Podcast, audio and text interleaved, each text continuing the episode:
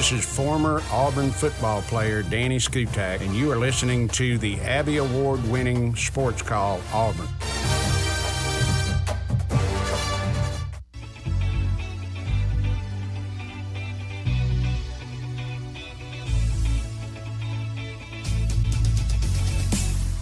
Welcome back into the program on this Monday. Tiger 95.9 FM and on the Tiger Communications app inside the studio. JJ Jackson alongside Tom Peavy and Cam Berry. We've got a wonderful show going so far uh, with plenty more content coming your way here on the 8th of August. We are officially three Auburn football fall camp practices in the books, 26 days away from the Tigers' first game of the season against Mercer. But before that even takes place, we get NFL. The, the, the football is here, Yes. and it comes your way on Friday as the Falcons take on the Detroit Lions. And you, of course, in addition to being your home for Auburn Tigers football, we're so thrilled at Tiger Communications to once again be broadcasting Atlanta Falcons football for another season. And joining us now, the radio play by play voice of the Falcons, Wes Durham, here with us. Wes, it is that time of year. Football season is here. Thanks for the time and thanks for joining us on the show today, my friend. No problem, guys. Nice to be back with you. Appreciate you carrying the broadcast this year. We're, we're fired sir. up. We're Absolutely. excited for uh, Falcons football season to be here. We, we talked after the draft, Wes, as this team was kind of getting ready for training camp. Year two of Arthur Smith. What's the vibe right now there in Atlanta as uh, as training camp moves on, getting set for this first preseason game? JJ, I've seen five practices. Um I have not seen them this week because I'm on the road with ACC Network doing some of our football tour stops. But the competitive nature of the practices that I've seen in person have been really good. Um, you got to remember that in, in two short years, they have kind of revamped this roster in a way that I think has caught a lot of people somewhat by surprise. And, and one of the ways they've done it is there are only two players that have been longer than five years in Atlanta on the roster right now. Now, Deion Jones could come off the roster at any point because he's on uh, PUP, and he would be a third player over the over number of over five years because he's been in Atlanta seven years. But Grady Jarrett and Jake Matthews are the only two players over five years in their entire career. When I say over five years now, they've spent their entire career in Atlanta. They've been there longer than five years. And Deion Jones would be a third if he's activated off the pup list. But that's how fast they've moved in, in revamping the roster. Uh, some of it, as we've talked about in the past, has been financially driven because salary cap. Uh, but it's going to be really interesting to watch this young group by whole uh, kind of take shape in the preseason. And then the other thing too is this: Atlanta's going to be one of, golly, I think three, maybe four or five teams that are going to play everybody in all three games. Atlanta's not going to be one of these teams that you know kind of cruises through these preseason games and you know kind of flips their hand up and says, "All right, we'll see you cats in week one." They're going to have to do some major evaluation about where they are as a football team starting on Friday night in Detroit. And they will get started. The preseason is here for the Falcons. We mentioned kind of the overhaul on the offensive side of the football. There's a new quarterback in town. It's not Matt Ryan, Wes. What's what's practice been like uh, at training camp? Because you got to win with the quarterback.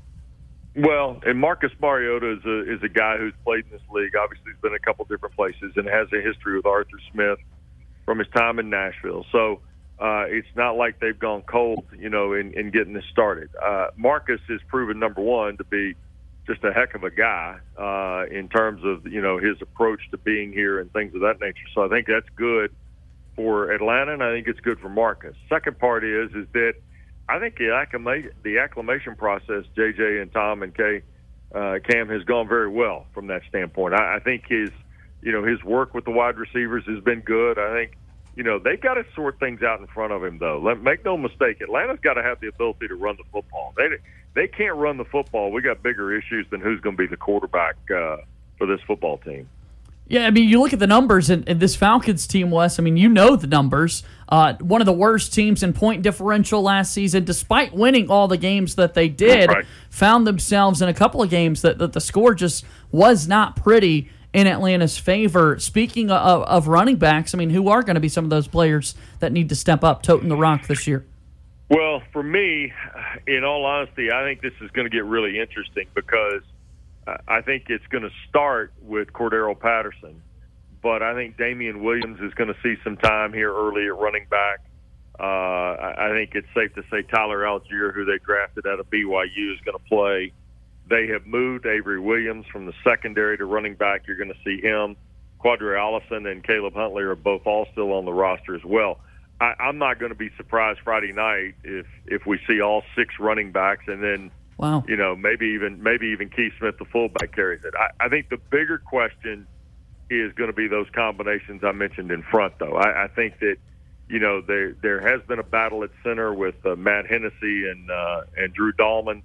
Uh, there's clearly been a battle at left guard with Jalen Mayfield and uh, Elijah Wilkinson, but I think with Mayfield's back kind of sore for him, that's going to be uh, that that may go to default to Wilkinson. The the other battle is the one at right tackle, and Germain Ifedi was brought in again, another veteran guy who's kind of been around the league a little bit. He is a six-year guy at 335 pounds on a six-five frame, and Ifedi and Kaleb McGary has uh, has become a thing in training camp. Caleb, to his credit, uh, while not completely healthy in uh, in the majority of his career, has uh, has showed a lot of tenacity and has uh, has put up a pretty good fight here. I expect the right tackle thing to go all the way through the preseason.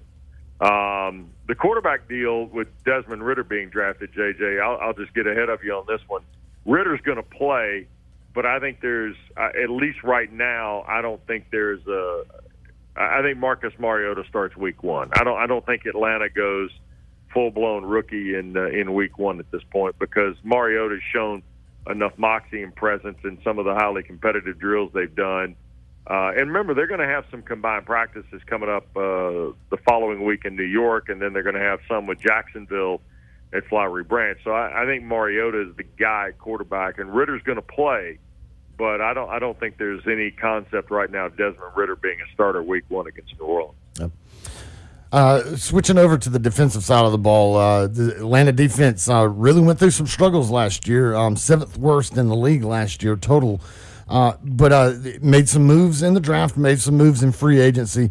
Uh, what are you, what are you looking at with this defense and, and how they're shaping up for this season? Well, you're kind to say they went through some struggles last year. I mean, that's that's an right. undersell if there ever was one. Uh, you know, they they didn't hit the passer. They couldn't rush the passer. Uh, they struggled to stop the run. Um, you know, they were pretty good in the secondary with AJ Terrell, and actually they've gotten better at the other corner because Casey Hayward's come in on a free agent deal, allows them to when Isaiah Oliver is healthy at 100%. I think he's pretty close. They can plug him in at the nickel. Jaylinn Hawkins has been good back there as well. Um, but I think the linebacking situation. Look, we're all waiting to see kind of how this Deion Jones thing goes down once he's healthy. Right. Um, there is some thought they will trade him. I don't think they'll cut him. That's just my opinion. I haven't talked to anybody within the front office to, to gather it. It's just a thought that I don't think they're going to put him on the street. I think they want something back in return for Deion Jones. If he's healthy, he's a really good linebacker. Rashaan Evans has come in, done a very nice job at the other inside spot. And then the you know the get excited group now is the is the outside linebackers. Um, Ebiketie, uh, the rookie from Penn State's looked very good. Uh, Adi Ogundeji has looked very good, the second year uh, edge rusher from Notre Dame. And then Lorenzo Carter is in a group that uh, guys Dave Archer likes to call the chip on shoulder group. There is about seven or eight guys on this roster, and uh, and Zo Carter is one of them that probably realizes if it doesn't go well in Atlanta, that might be the end of my football career type deal, right? Some of them are on one year deals, some of them are on two or three year deals with a lot of options and things like that and incentives. But I think Lorenzo Carter has shown to be a very, very efficient guy in terms of rushing the passer. And uh, you know, to be honest with you, Tommy, that's the best way Atlanta's going to improve is right. they got to get to the quarterback. Right. And if they can't get to the quarterback, you know, it, it won't matter because uh, guys are too good in this league. They'll they'll tee off and hit receivers and run the ball on you. But Atlanta's got to pressure the quarterback, and they've got to create more turnovers, or else that uh, that scoring differential JJ talked about a moment ago is not going to get any better. Wes, uh, it kind of seems like a lot of people are very down on this team just because you know it seems like we're still going through a, a rebuilding process. Um, but you know, a lot of the players within the organization seem like they're they have a lot of fight within them, um, kind of reflecting the the personality of Arthur Smith. Um, what what do you think about that?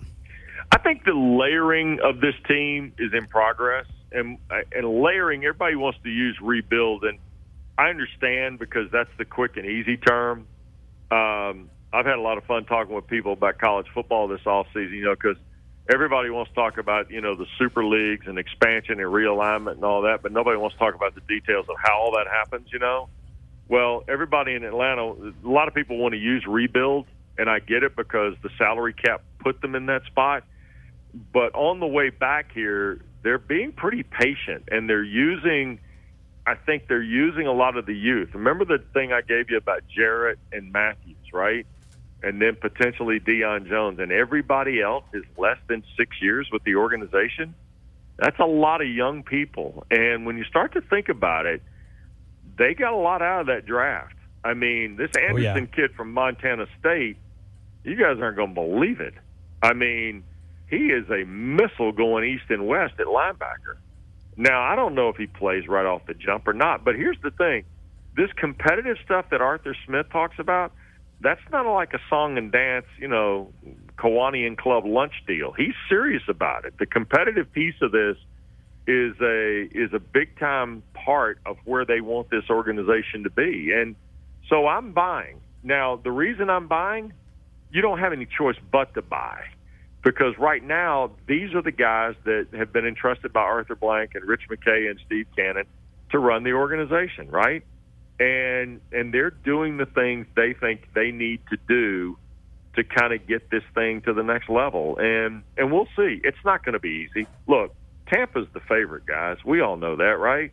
I mean, the cat's eating avocado ice cream and doing all that jazz again, and 45 years old and just just killing people. But I mean, we'll see where this goes. I think it's going to get really interesting. I'm not sure the division's going to be great. But I think Atlanta, as long as they can stay healthy, gives themselves a fair chance. I have no idea how many games they're going to win. My standing line this offseason's been we're going to play 17 of them and see what happens. I think that's a fair line, and we'll get that process started uh, coming up on Friday. Of course, preseason games before those official 17 get going. You follow him on Twitter at Wes Durham. He's been the radio play by play voice of those Falcons since 2004 as you embark on another season behind the mic. if yeah. JJ, if myself or Tom or Cam goes back to 04 Wes and tell you your future self, you're still going to be doing this thing in 2022, what would you have said? Boy, I fooled the hell out of them. um, no, you know what? It's it's been a blessing. I mean, it really has. In our business, you don't take for granted the loyalty and the support you get to do this um, I, I think anybody would tell you the same thing, whether it be Andy and you know Brad and the guys involved with Auburn, or you know any any situation, because the support that Mr. Blank and Rich McKay have given uh, Dave and I in doing these games, JJ, it's been incredible, and we're grateful to to have the opportunity to do it. And for many years, you know, I was doing Georgia Tech, and now this will be my 10th year in television, and Dave did college games as well for many, many years until a couple seasons ago. And to be honest with you guys, it's um, you got to have support to pull that off. Um, but uh, that's that's been the fun part for us, and the relationships too. I mean, you know, it, it wasn't easy for us when obviously they, you know, they traded Matt Ryan uh, because he's a friend. Uh, just like it wasn't easy to watch Josh Harris sign a free agent deal to go play in Los Angeles. I mean, Broke you know, heart. he had been in yeah, he'd been an Auburn guy, walk on there, and been at Carrollton, and you know he'd had a really great run. But you know it's a it's a business, and you got to remember that sometimes. But we're looking forward to next Friday and uh, and seeing what happens at Ford Field in Detroit against the Lions. How, do, how do you get ready for the first broadcast, Wes? Because it's funny, we've been talking with, you mentioned Andy and Brad in our conversations with Rod Bramblett over the year, and oftentimes they talk, hey, you can try and practice all you want to before a season gets going, but switching sport to sport, like all you great folks uh, and broadcasters do, there's got to be a level of rust, I would imagine, that uh, you're having to knock off as those games get going. Well, we try not to think about the rust, but yeah. the idea of, uh, the idea of the name and number in the preseason makes it a little taxing. You can do all the college football you want, but more than likely, not everybody's going to play in a college game, right? Unless you know it's a Very good point. it's a blast. But in in this game Friday night, anybody healthy is going to play. So there's a real good chance 180 different guys are going to see the field, or some roughly number like that. Um, you know, and you're just trying to keep the game in front of you. You really are. I mean, if there's stories to tell along the way, you want to share those. But you also, you know, in, in a game like Friday night, it's uh, Paul Hewitt, the old basketball coach at Georgia Tech, had a great line one time. He said it's like a three-car crash on the Atlanta connector. Nobody wants to be in it, but they sure as hell want to slow down and take a look at it. and so, um, you know, and that's kind of where we'll be Friday night. We want to keep the field straight for you. Uh, you know, make sure you kind of know how some of these combinations are working at the positions of interest, and uh, you know, and see what happens. And then, you know, the coaches and players will tell you after a preseason game. They'll give you a lot of insight about, you know, the other team played hard, or we started fast, or things of that nature. And really, that's the that's the way you kind of measure the preseason. But I'll share this with you: Atlanta and Detroit. I'm gonna pull this number here real quick. Look at me. I'm even carrying the work with me, JJ, on the road up here in Syracuse. So Um, impressive. the uh, I'll just give you this, and, and I want you to think about this on Friday night. Atlanta's lost 15 of their last 16 in the preseason. Wow. Okay. We don't Now- win. We don't win preseason but- games. okay. And here's the other one. Detroit's lost eight straight preseason games and 12 of 13. Oof. Now, ah. no matter how many times rosters change and things of that nature, when it gets right down to it at the end, I don't know anybody that doesn't want to win, right? And that's the part about Friday that is going to be fascinating to me. Dan Campbell's a second year guy in Detroit. Arthur Smith's a second year guy in Atlanta. These guys want to win, and I know these players do. So that's why I'm saying Atlanta. I don't know how many games they're going to win when the regular season starts, but I think they're going to play hard, and I think they're going to compete, and that's going to be a big part of what we're talking about. I think Friday.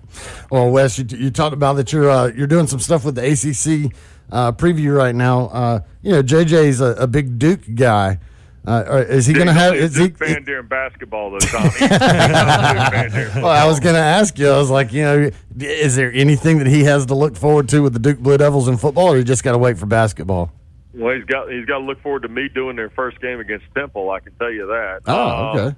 Yeah, Roddy Jones and I will be there with Taylor Davis, who you guys know from the Auburn area. Yeah. Uh, she's uh, she's working with us. We're delighted to be with her, and so we're we're excited to be uh, for Mike Elko's first game. Look, I, I think Duke's got a long game. They're playing the long game with Elko. I think he knows it. I think Nina King, the athletic director, knows it, and, and that's fine. But it's going to be a pretty good league. I mean, you saw today. They're four in the top 25 of the coaches poll, um, headlined by Clemson. But NC State's really good. I mean, NC State's got a chance to be an issue for Clemson and their dominance in the ACC to a point that I would tell people, you know, watch NC State early. There's some really big non-conference games. You guys, I'm sure, have talked about Miami playing Texas A&M at College Station. Oh yeah. Pitt and West Virginia going to play in the backyard brawl. Florida State and LSU the Sunday night before Labor Day in New Orleans is very, very interesting in my book. I think I think that game is really going to be interesting to see kind of how things unfold for Mike Norvell at Florida State and certainly for Brian Kelly and his Cajun accent in Baton Rouge. 25 days away from that. Not that I'm Uh. counting down the the days until uh, that Duke football game. But Wes, I'm giving Tom some money right now for asking that question. I'll post it on the Duke podcast a little bit later. He's the best. Wes, the Yeah, time is good. greatly appreciated, my friend. All right, guys. Thanks again. Appreciate you being part of the network. Take care, okay?